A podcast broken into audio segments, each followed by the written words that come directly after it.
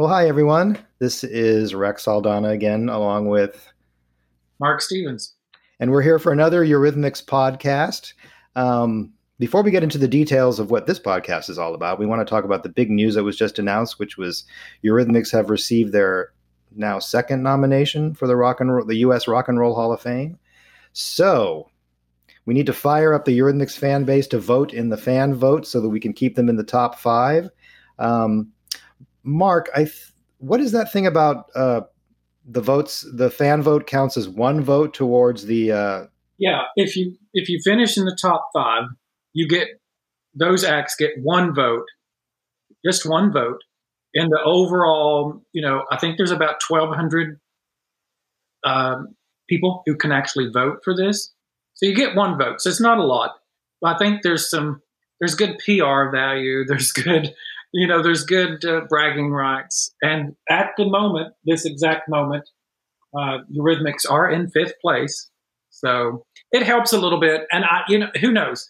We don't know if, if some some of the people who vote, some of them are past recipients, uh, and uh, you know maybe that they take that into account.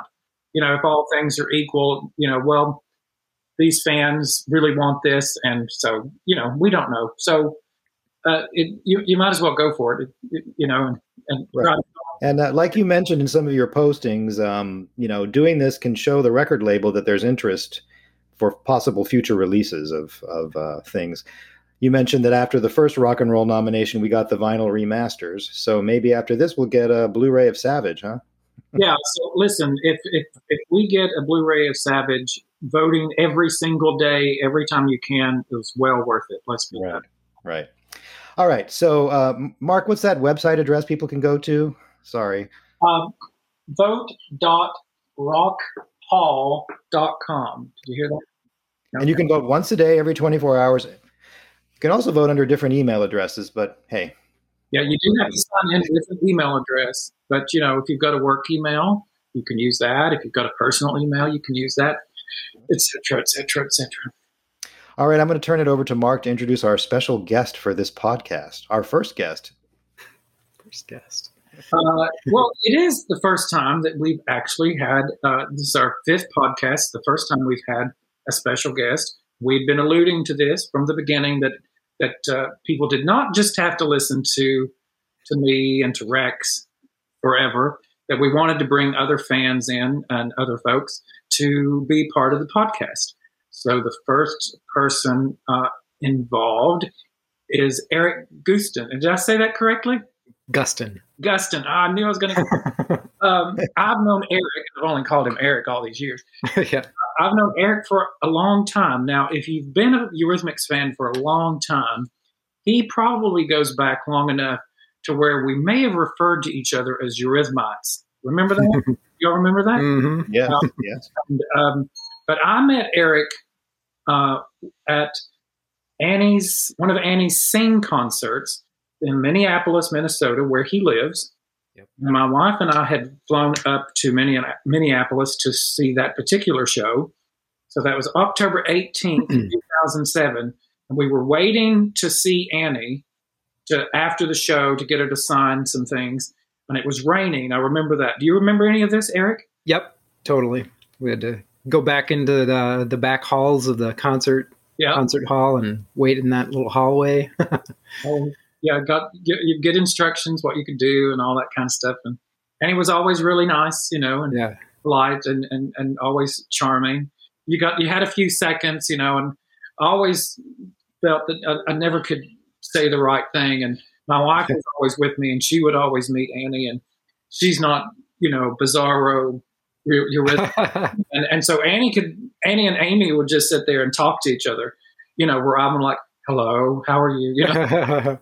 well, Mark, if I just want to interrupt real quick and tell the story of about how I gave Annie a picture you took of her at the Pantages Theater at the We Two Are One launch in '89. Yeah. I showed her the picture. She was so impressed with it. She said, Wow. She showed it to other people that were with her in the party. She asked where it was taken, and I told her, and I said it was taken by a friend of mine, Mark Stevens. So, you know, there you go. well, it is interesting. I'll say this too.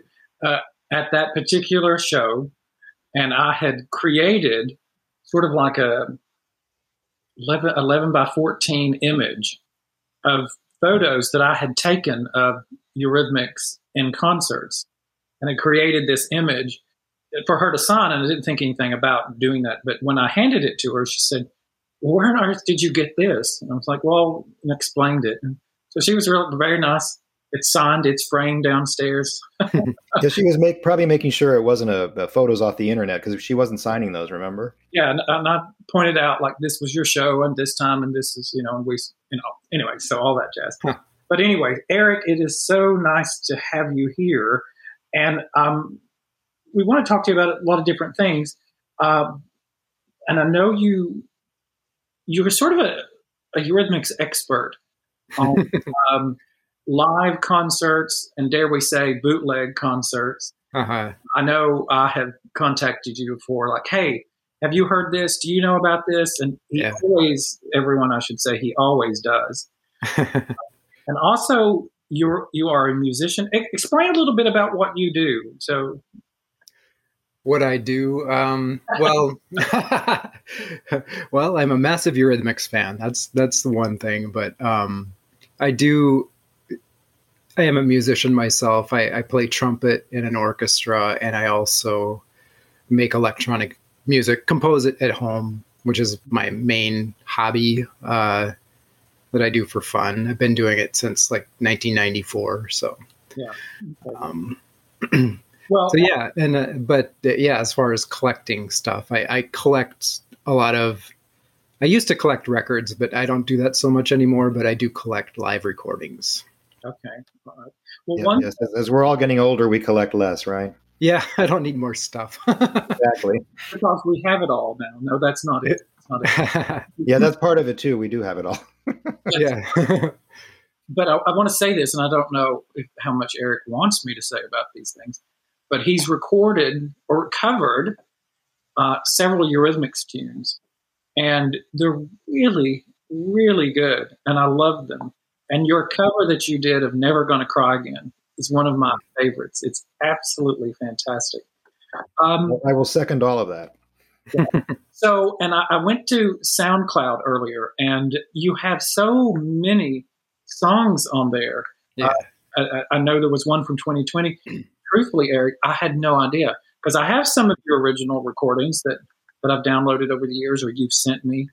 Um, but for some reason, I, I, I didn't know about most of these, and so I haven't even got to listen to them all. But you re- you do a great job, and if anyone's if you haven't heard, it's okay. Can we give your yes? Um, tell us how people can hear you. yeah, you can go to soundcloud.com slash egusto, E-G-U-S-T-O. Yes, and do not, if you search for uh, his full name, you're going to find other people. So you have to use egusto, right? Yeah. okay. but anyway, you um, tell maybe tell us a little bit about um, that you you've recorded some of the covers and what that was like and why you did that. I, I don't. And can people download those?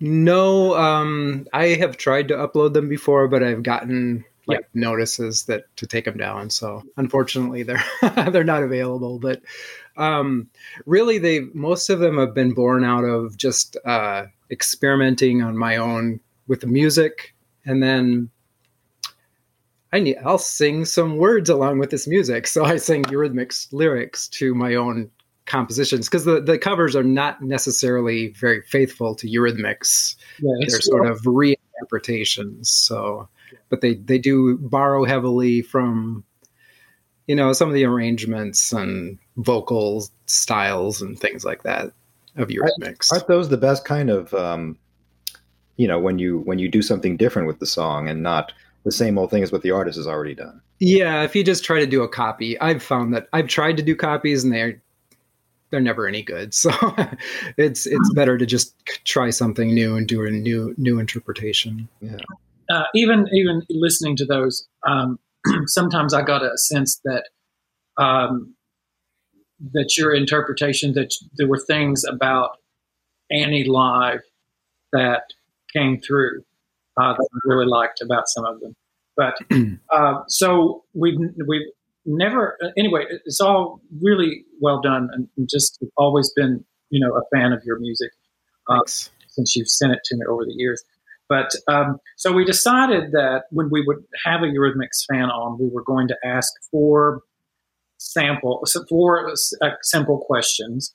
And so again, you're the first fan that we've had on uh, with us. So I'm going to ask you four questions, uh, and to get you to answer those. Okay. Okay. Um, what's your favorite Eurythmic song? My favorite Eurythmic song is "Never Gonna Cry Again." it's funny you should mention that mention that song, but yeah, that that is my favorite. Um, and it's my favorite uh, kind of for sentimental reasons because um, I kind of discovered Eurythmics through the uh, Sweet Dreams video album. So the live version of uh, Never Gonna Cry Again was one of the first songs that really drew me in. Interesting. Um, wow. So, and you know, the album version I like, but it's really the live versions that are really special to me. They they they they've done so many different interpretations of it. Um, mm-hmm. It's it's a I think I was I tried to count how many versions I had. One time it was like thirty some recordings of it. So oh, wow, wow. I, I, I, will say real, sorry, really quickly that I think it's a really it's it's a pity that they did not keep that in their set list over the years. Yeah, yeah. It is such an incredibly great song live, and I totally agree with you on that. Yeah, um, agreed. What's your favorite Eurythmics album? My favorite album is Touch, which um, I kind of became a full blown obsessive maniac uh, in 1984 when Touch was the current release. Um, I had. there used to be a, a record store uh, in the town I lived in where you, you, could rent records. So I asked my older brother to rent uh, Touch for me because I wasn't old enough. Um, so he brought it home and I played it, and I was just totally taken by it. So I had to buy it. I had to buy Sweet Dreams. I had to like start getting everything at that point. But Touch is my favorite because it's um, it's kind of uh, it's it, it's just kind of weird and spontaneous, and um, it's just kind of got this loose experimental feeling to it that I just love. I especially love the the B side. You know, like the first cut and Aqua and just kind of the stranger cool blue uh, regrets is actually regrets is the one that really is like really right. made me crazy about him in the first place yeah, wonderful fascinating what's your favorite eurythmics video um i would probably say sweet dreams uh they, they got so many it's probably a tie between sweet dreams and love is a stranger um i do kind of love the the noir film atmosphere of Love is a Stranger. Uh, but Sweet Dreams is just it's just a cool video. Although I, I, will say, you know, with their new remastered version of it, it drives me bonkers that the sound is out of sync with the picture. I've That's noticed that. you noticed? Well. Yeah. Yes. Uh, I wish they would fix that. Yeah. Have you, seen the remastered uh, Walking on Broken Glass? It's stunning. No, I don't. I haven't seen that. Oh wow, yeah, and then there's other ones too. I Need a Man was remastered and Chill and all those, but yeah. Mm-hmm. It's it's odd, and I do not remember now where I saw this, but it was just the other day. It was maybe it was um, it was it was showing the remastered video, but it was part of a program, and the sound and the it it all matched up. Hmm. Wait a minute, so it's, it's okay. So yeah, that I have to agree. They've got to fix that. It's driving me crazy. Maybe it's a problem with the, the the file they that that service got or something. I don't know that they're showing.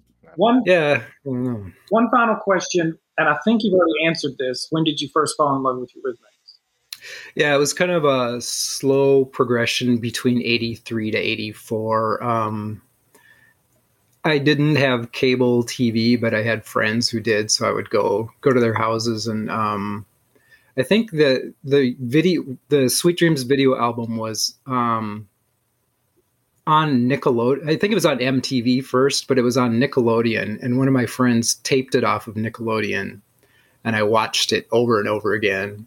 And this was before before it came out on home video, which I think was like April of '84. So it was kind of in that late '83 to '84 time period that I really started becoming a fan.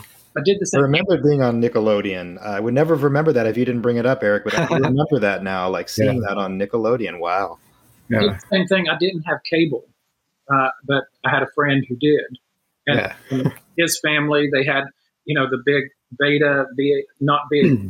beta, and he could record things, and he had MTV and all this stuff. I remember distinctly, uh, you know, that the rhythmic, the Sweet Dreams video album was going to be played on MTV, and so I, you know, I came over to watch it. And I remember that his mother came in, and Annie's in her hat, and she's singing "This Is the House," and and his mother just like, "Oh Lord." so, um, well, I'll tell you, Eric. Uh, I, I, guess that "You're Never Gonna Cry Again" was your favorite song. I guess. Yeah. I guess that "Touch" was your favorite album. I did write down "Love Is a Stranger" for your favorite video, so I sort of got that one. and uh, I just said "Sweet Dreams" is when you fell in love with Eurythmics because I, I, knew it was probably that time period. So I did. Yeah. But anyway, yeah. I have talked a lot. Uh, Rex, I'm going to throw it over to you because I have talked a lot. All right. Well, um, I like your picks, Eric. Um, I think "Never Gonna Gonna Cry Again" is a great song, and it, to, for me personally, it's gotten better and better over the years you know? Um, mm-hmm. um, i heard in the garden first i mean i heard in the garden of course after i'd heard sweet dreams and touch. So you know it, it was a bit jarring for me because it wasn't the same sound and and um, while i liked it i i kind of was like well this is not what they sound like now and you know. But over the years i've i've rediscovered it and i think it's a great album and, and that song is just wonderful. And you're right the uh, all those different arrangements and you and and the way you did it um, it's wonderful. So thank you for sharing that Mm-hmm. Um, why don't we talk a little bit about um, like live recordings? I have to admit, I'm not. This is not my area of expertise with Eurythmics, so I'm really mm-hmm. looking forward to to hearing your expertise. yeah, well, I guess you know because I kind of fell into Eurythmics through that live video. Um, maybe that's where my interest first came from. Um, although I, watching that video now, it's it's kind of sad that it's it's not the greatest rec- performance. Her voice is really hoarse. It was the first time that particular band lineup had played together, so there's some you know, you can see her turning to the croquettes and cueing certain things like "come in now," and it's fascinating to to watch. But there were so many like performance subsequent performances that were so much better than that one so it's kind of too bad that that that happened to be the one that they memorialized on tape but uh i did not know that about it being the uh the first performance with the new yes. band and all that that's yeah. very interesting that's yeah. that does add a dimension to the the things you talked about with her you know giving the stage directions and things like that yeah wow. yeah yeah and it's um the that particular the the Sweet Dreams tour is my favorite um, group of recordings because uh, they really they started. I think it was like February of '83 um, with the the band that had Clem Burke and Eddie Reader, uh, Mickey Gallagher on keyboards.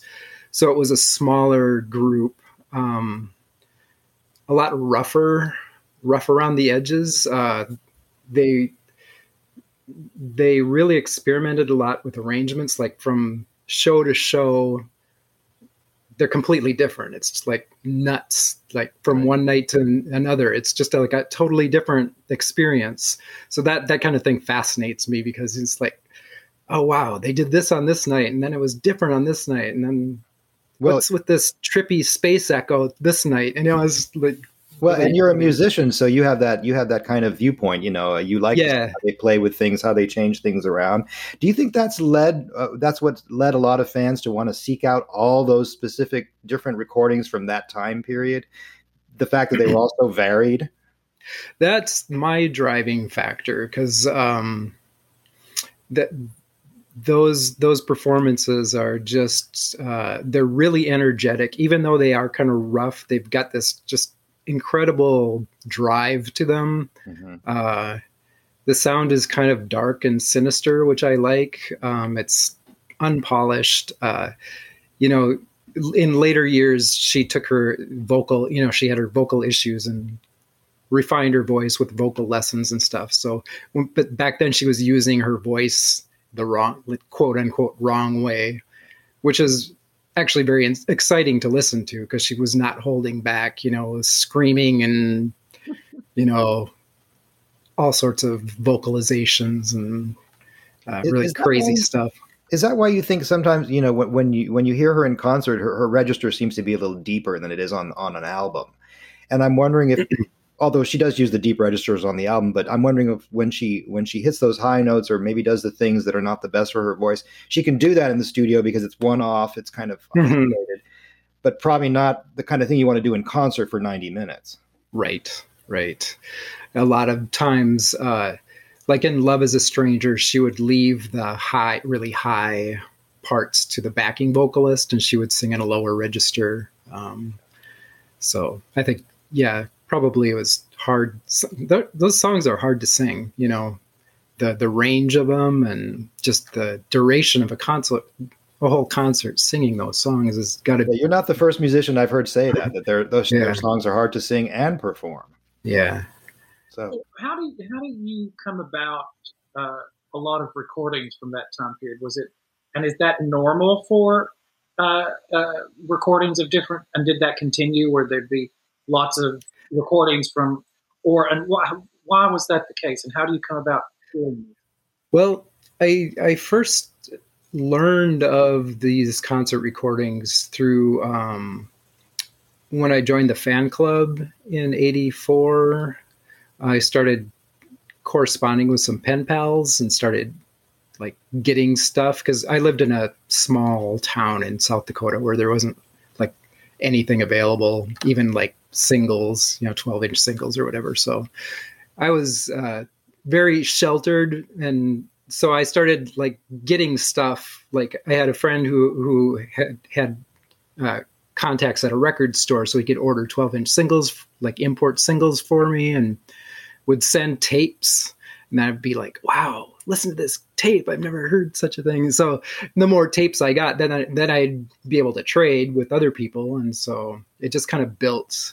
Um, and I, when I was in college in '89, um, I was in Spain, and I went to the revival show in Barcelona, and wow. I met someone there who had some tapes and I had my stuff with me. So we traded and so I got some more. And then I went to London after that and I met some other people and they had some stuff. So it just kind of like built built up over the years. And then once the internet came along, you, you can find stuff. You, you don't even have to trade. You can just go download it now. So right. I was thinking some um, of our younger listeners, if, if we have any, might have to be explained what a pen pal tapes. is. Oh, a pen pal, pen pal tapes, you know. yeah, tapes. I hope that does. was calling on my phone, and guess what? My ringtone was. So I hope that. I think I think that's very appropriate, Mark. But um, but should we shouldn't we just say for just a moment how important uh, the Eurythmics fan club was to a lot of us?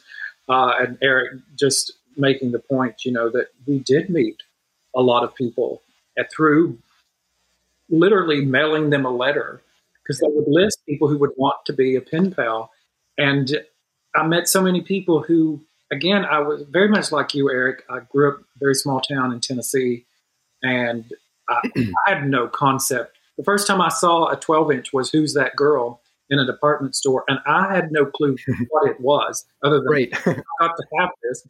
Uh, but you know, so and so many people did send me live recordings and some of the rare uh, songs before I, I really had the concept of recording. So um, it, it, was an important thing for a young fan, uh, and we were all young then.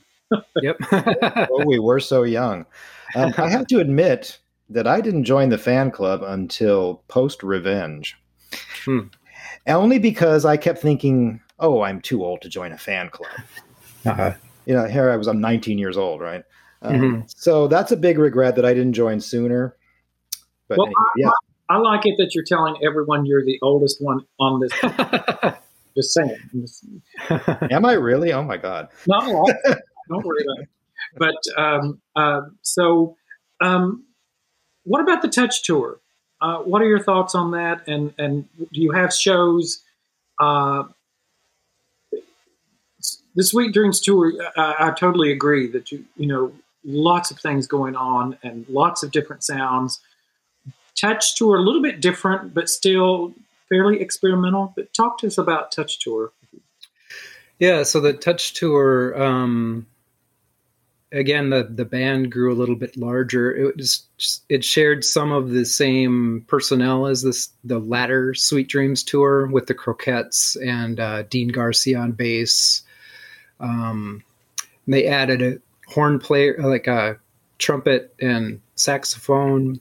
Um, so it was like a, a larger lineup.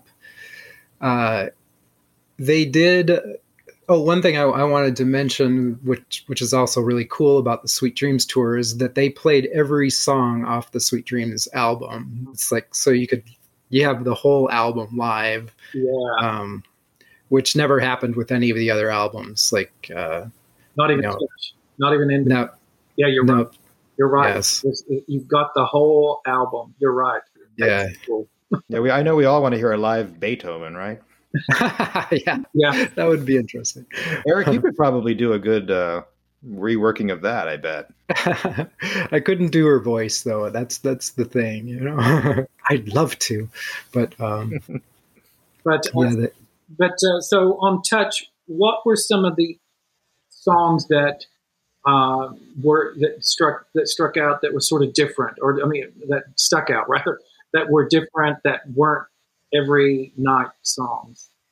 Well, they they they did switch up the the set list um, over the course of the tour because they started in the UK and went to Europe, Australia, US, Japan, you know, back to North America. So over the the whole course of things, it stayed pretty consistent. But um, they started out playing. Um, let's see what what were the differences.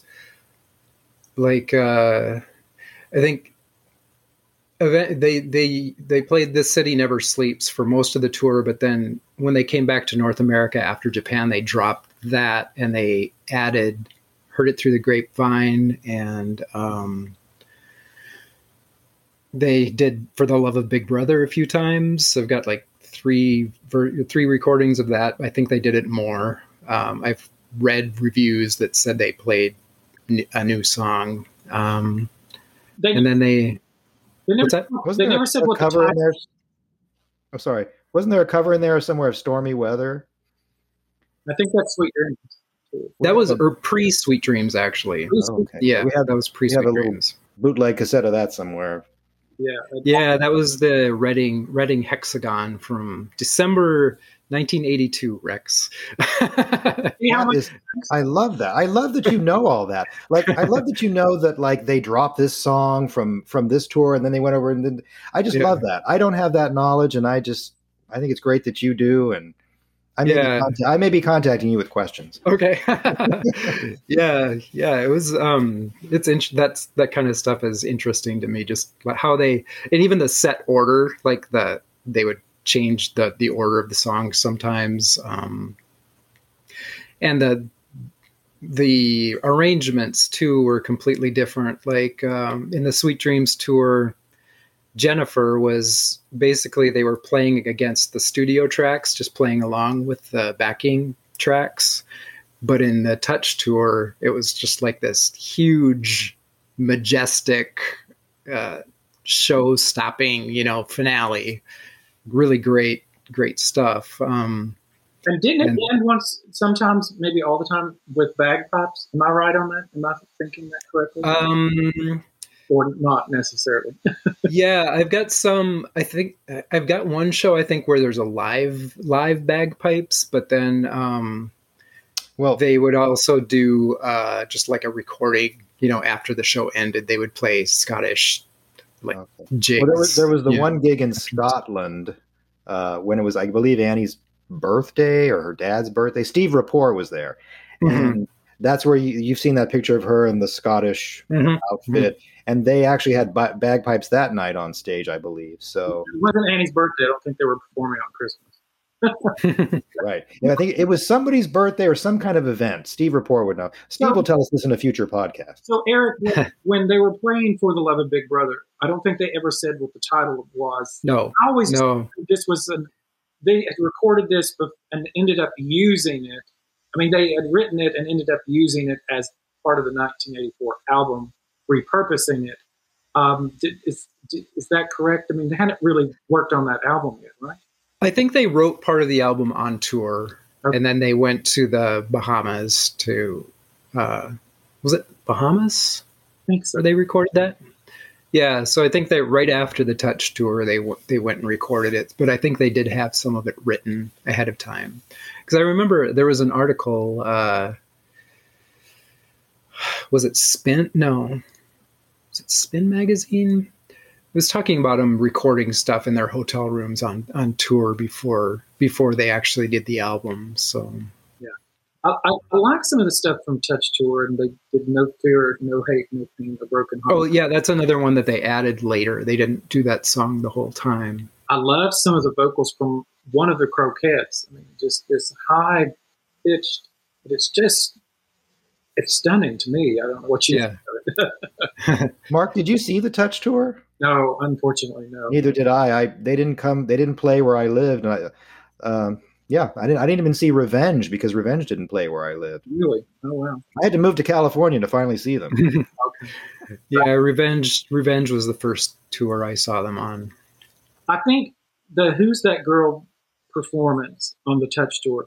I really adore the acoustic version, but that the Touch tour version to me I, I just I, I, really it's one of it's one of those songs that if I have it in my car and it comes on, volume goes way up. I just adore that version.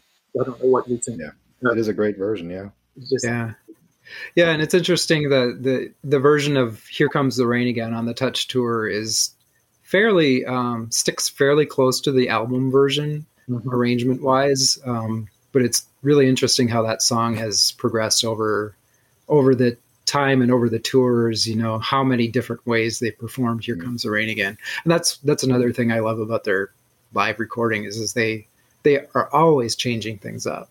Even like in the Peace Tour, when they started the Peace Tour, they were doing it with uh, like a string, synth string backing and like instruments. And then by the end of the tour, they were just doing it acoustic. So yeah. even over the space of that tour, they changed it up.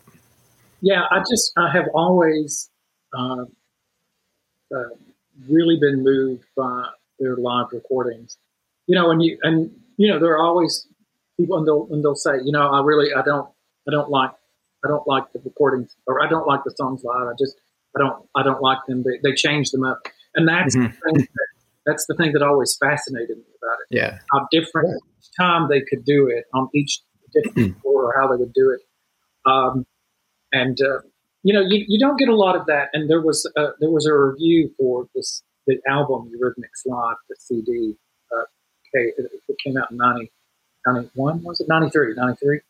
Mm-hmm. One of the reviewers said, "Well, they don't really change it up much. It's very pretty much along the lines." And I think you know a lot of times the, when it was the album that they were promoting with, they would do the songs fairly traditional, and then they'd mix up all the older ones and stuff. And yep that yep. album, because it was chronological, for the most part, it went along the lines of those, um, you know, more sticking to the album version. Different, sort of, uh, not yeah. entirely, but I think, you know, in one sense, they missed out a lot on it because there were so many great, uh, uh, in our uh, different versions of Missionary Man on the revival tour. To me, is the version of Missionary Man that great mm. yeah sort of gospel style and all that yeah so um, do you uh, do, do you and uh, i know you got this interest for the early music. So, but uh, Revenge Tour, Revival Tour, uh, Peace Tour, you, you, you like those as well?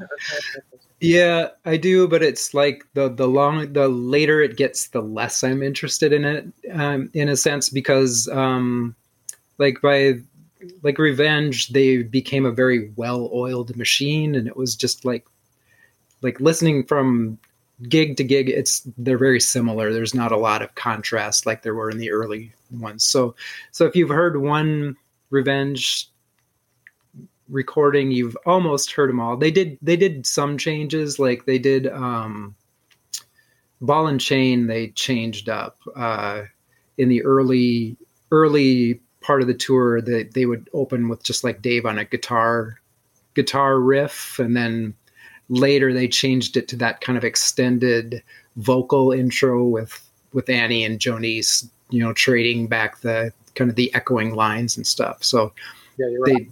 they kind of switched that up. Um, but for the most part, the rest of the songs were pretty pretty similar throughout the you know at least from what I've heard. Early on that tour, and uh, and you probably know the one. There's a version of "Would I Lie to You" that that does not have the uh, Beatles song. Yeah, yeah, they didn't. I, I think they did. They started that in the latter part of the tour yeah, pretty too. Quickly, but I always, you know, the again, I'll go back to the Eurythmics live CD. They had to fade out. They faded it out. Yeah, I mean, the record company wouldn't or couldn't pay for the rights to use it, and I always thought, well, didn't didn't Dave have a recording? Did anyone remember, like, hey, wait a minute, we did that song? Yeah, why didn't they use a version that didn't have that? You know, good point. Yeah. The problem is sometimes we we internalize all this. It's sort of like Eric, you were able to remember, well, that's the reading hexagon on this date. Yeah. so if you were in that moment and you were doing this, and we, we think Dave and Annie would remember the kind of things that we do. They're, they're sure. a totally different viewpoint on ours. You know, this is moving thing to thing, and they're not internalizing these things no. like we do.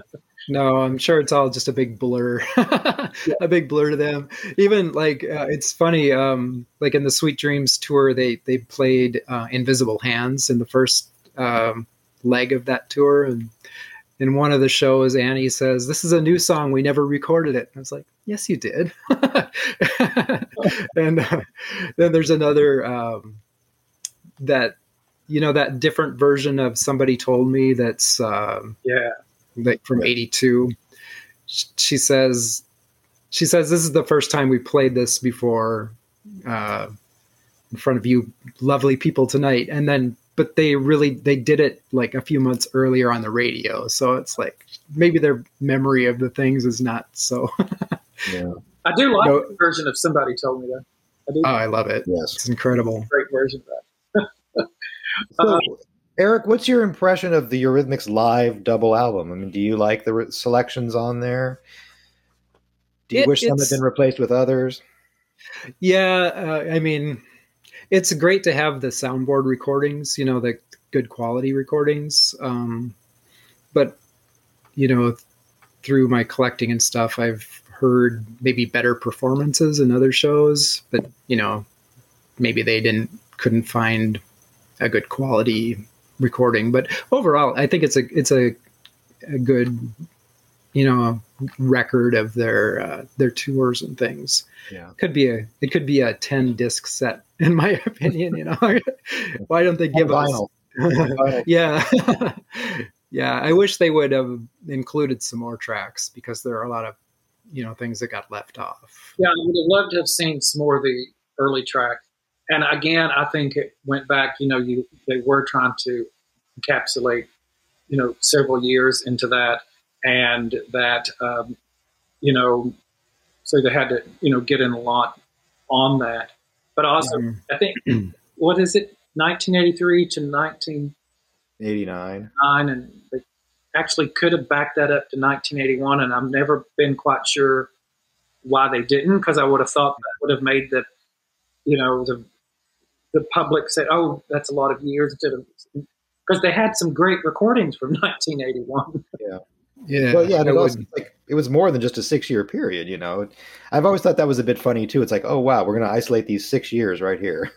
yeah, yeah. I wish um, there there really aren't very many re- available recordings of those really early things, like the the tracks on the B side of the "This Is the House" uh-huh. single. Those are incredible. I would kill somebody to listen to a whole concert yeah, of those. And you know it's it's out there somewhere because yeah, those recordings are somewhere. yeah, they've got to have they've got to have a whole show. Uh, I'm a, I'm a big fan of all their experimental B sides and all that stuff. Even like you take some lentils and you take some rice. I love yeah. all that stuff. It's so avant garde and cool. And you know, I've played it for so many people over the years, and they're like, "You like that?" And it's like, yeah. "Well, yeah, I do like that." That's my favorite you know? stuff. yeah, me too. I mean, that's that's kind of what sealed the deal for me. You know, mm-hmm. the, you know, all totally. this and then that too. You know. Yeah, yeah, like those early, like the Step on the Beast and mm-hmm. Home is Where the Heart Is. Uh, Let's just close our eyes is incredible. I love that track. I was yeah. just I was just listening yesterday to Let's Just Close Our Eyes. My God, that's a great song yeah. And even Babies. those those b-sides from we two are one you know like rich girl and and um precious and what was the other one? E something about evil. See no evil. See no evil. Yeah. I mean you know those are a little kind of like a little more polished b-sides but still b-sides and fun. I just love all that experimenting. Well and you know that's what they were doing so much with in the garden and sweet dreams and creating all these things all these things so you know, you did get a lot of different versions because that's exactly what they were doing, you know, and they they didn't have all these obligations at that point. you know, they they didn't have interviews to do, they didn't have uh, photo shoots to do. They were just yeah. creating, and uh, yeah. you know, the, there's a there's a the point being there's a lot of stuff somewhere. Uh, somewhere in Dave's house or his basement or wherever you know, all this stuff yeah. exists somewhere, and I'm pretty sure all of us would uh, happily buy all of that if it was, if any of that, uh, if those pieces were released. For sure. Well, did Dave tease us uh, about a year ago with that Savage kind of snippet of uh, some outtake from the Savage album? Remember, he he played a brief file of it, which you could download apparently. And so, you know, the stuff is out there. They just, I think they just have to collect it and and remaster it and I feel I feel that we'll we as fans will get our due. We're going to have to wait probably a little bit, but we'll get our due. Yeah, I you know they they said at the time that Sweet Dreams came out that they picked those tracks out from like 40 songs. You know, they picked out the album songs from that. Um, so where, where they, where are all those songs? You know? Um, yeah. What does that song "Beautiful Armadillo"? Right? Yeah, it's out there. Has anybody ever heard it? You no, know? not. I haven't. I don't know. no, I. yeah. So I, I, I keep keep hoping that they're going to do. Do you think they'll do something for the 40th anniversary of Sweet Dreams, or do we have to wait till 50 years? We're hoping. We're hoping. I'm if they get into the Rock and Roll Hall of Fame, well then, yeah, that would be perfect timing. you know, a lot of people have done over the years on an anniversary. Cyndi Lauper did it. Aha's done it. Uh, certain lots of other record that they've done a live concert of the whole specific album that's the anniversary. So I'd love to go back and get the Sweet Dreams album played again. You know, um, mm-hmm. that would be incredible just to have that happen. Uh, but you, know, you, you just you do hope that something happens for the 40th anniversary. I mean, let's take for example Shakespears Sister, who just released a single of "Stay" for mm-hmm. anniversary and sold out. only a thousand copies sold out with I don't know in a few minutes. You know, mm-hmm. surely, surely, and, and, I love Shakespears Sister, uh, but surely there is a market to do that yeah. same sort of thing with one of the most iconic pop songs in history. Surely something, surely someone at Sony is thinking we need to do something next year for the 40th anniversary of Sweet Dreams Are Made of This. Maybe we should uh, start sending some emails to Sony just to kind of get the ball moving. You you are working on this, right? you are doing. so, Eric, what? So, um, talk. Tell us more about your maybe favorite recordings that you've not got to talk about. Um, let's see. Favorite recordings. Um, so my favorite version of "I Love You Like a Ball and Chain" is the Rock im Park uh, concert from Germany in 2000. That version is kick ass. It's Oh. just incredible. Yeah. Um, it's really sad that they, they did that brief like festival tour of just the two of them and like backing tracks and then Annie heard her back and then they canceled the rest of it. Um, but the, there's only one one recording, one concert recording that I am aware of of that tour. I wish there were, I wish I could find more. So And it's any listeners out there, hit me up if you got one. it's worth seeking out because it's it is yeah they so and I always I always wonder it's one of those things those what ifs what you know if they'd been able to continue performing you know Mhm. would Dave and Annie have recorded another album because they would have been together a little bit longer? You know what I mean? Yeah, I yeah, yeah, that but she hurt her back and they couldn't keep going. And Yeah. uh, it was just like oh because it was it was just them and backing you know but you're right. That is that's to me from that concert the i love you But like a ball and chain is the song from Yep. that concert it's just it's incredible yeah, and and also that they brought back the city never sleeps for that. To hear that in 2000, that was that was awesome. Well, Yeah. isn't that the case that um, that I, and uh, you know uh, for revenge, revenge always. Let's talk about this for a minute. The revenge tour, and I was always Mhm. incredibly surprised by that. Love as a stranger was not part of that tour, and to me, it sort of fit into this theme of that uh, tour bit and how it, it got dropped. Um, yeah, and, and and even on the peace tour, it wasn't.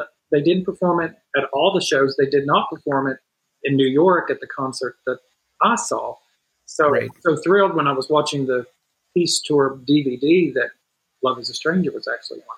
Yeah, I wonder if I heard it in L.A. at the Peace Tour. I I, I really can't remember if I heard it or not. Uh, but I mean, it, it- it's strange. It, it's such a pity, I think, that they dropped a lot of those early songs. And like you said, for that summer tour that they did bring "This City Never Sleeps" back, but there were a lot of really great songs that just really sort of disappeared from their set list. And I, I think fans would have really um, overjoyed if some of those had popped. Even "Never Gonna Cry Again," I would have loved to, that they would. yeah. And the walk would be another one. I wish they would have kept. Um, All right. Um, so we are going to feature on this podcast one of Eric's original songs that he wrote and performed, which you can hear at the very end of this. Uh, Eric, would you like to tell us a little bit about the song, the name, um, how you wrote it, how it came about, what what? yeah, it's called uh, Small Town, and I wrote it last year.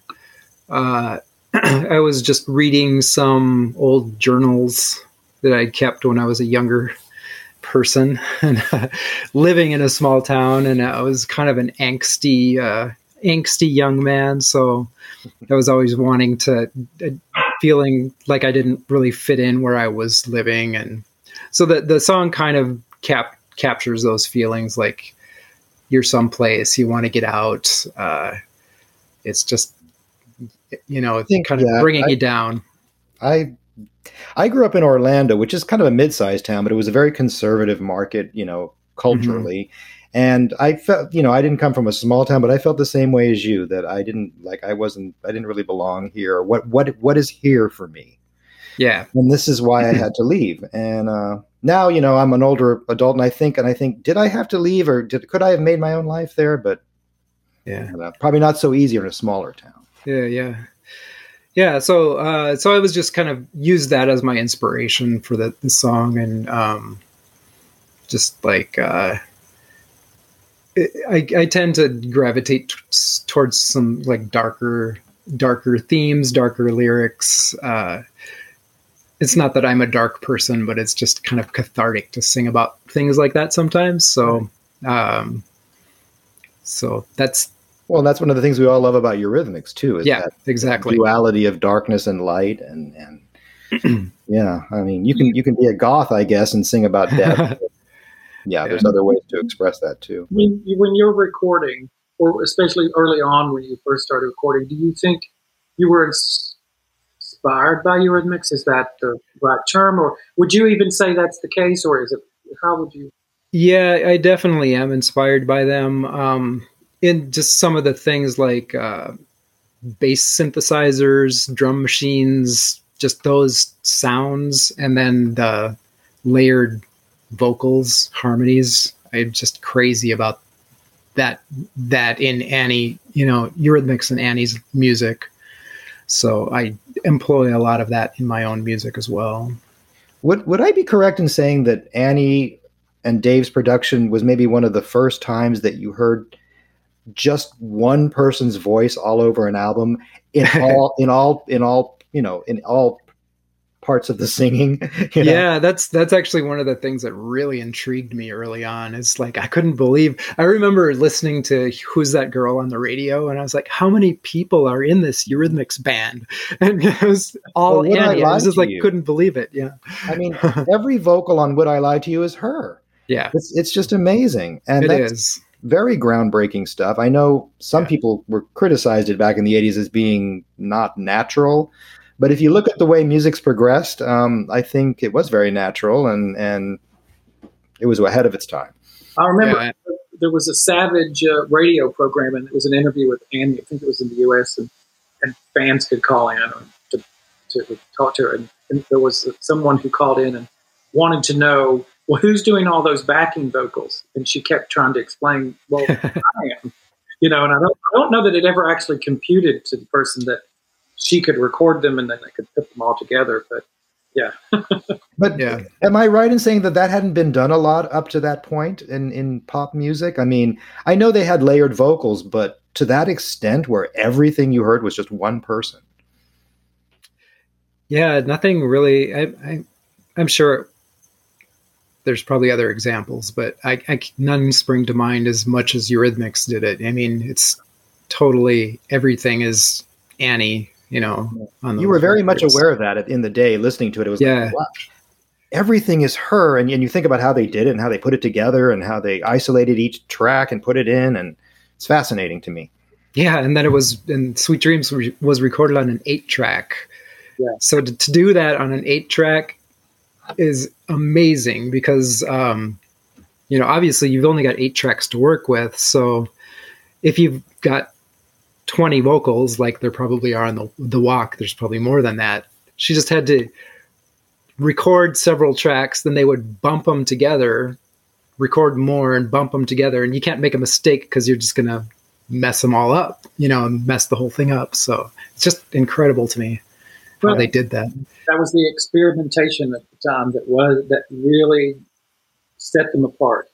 Yeah, and thank goodness they they had to have that innovation, and uh, I don't think we would have gotten what we did. I don't, you know, what they were doing was so you know, they had to do it. That's how you know that's that's what was going to happen, and it's right. really well. So. Mm-hmm. Well, Mark, I'm going to let you kind of clo- close out the podcast because I know um, you and Eric are are good friends and all that. So I'll let you. Well, I, am thrilled that Eric was our first official guest, uh, and like I said, I've only I've only met Eric once, but uh, unless we did meet very briefly at the yeah. concert uh, in L.A. And uh, sorry, I don't remember because, as you said, we both were probably jet lagged. but um, you know, you, you were very helpful to me over the years. and uh, as you said, a lot of us uh, were to each other, like, you know, in collecting or just hearing things that we hadn't heard. Uh, mm-hmm. And I've always appreciated that. And I've appreciated your music that you've created. Um, again, I said I didn't realize even that you had it as much as you did until I was sort of looking earlier. But um, you know, it's it's always been great to keep up with you on social media and that kind of thing. So glad that you took part in this. Yeah, it was fun. Thank you, thank you for having me. And you know, the conversation flowed very well, just like it does with uh, with Mark and and myself. And it's just, I th- I think it's great. We had a great conversation, and I appreciate you sharing your insights and and your love of all the live recordings. Like I said, you have a you have a really great body of knowledge about that. You know, um, that's Yeah, not my area. So yeah, any questions I have, you'll be hearing from me. Yeah, we could do ten hours on all that Eric knows about the live recording. I think we I- touched the surface a little bit. So Yeah. So Dave Stewart, if you're listening at any point, you know, and you need um, a refresher course on what you may have recorded over the years, would be your man.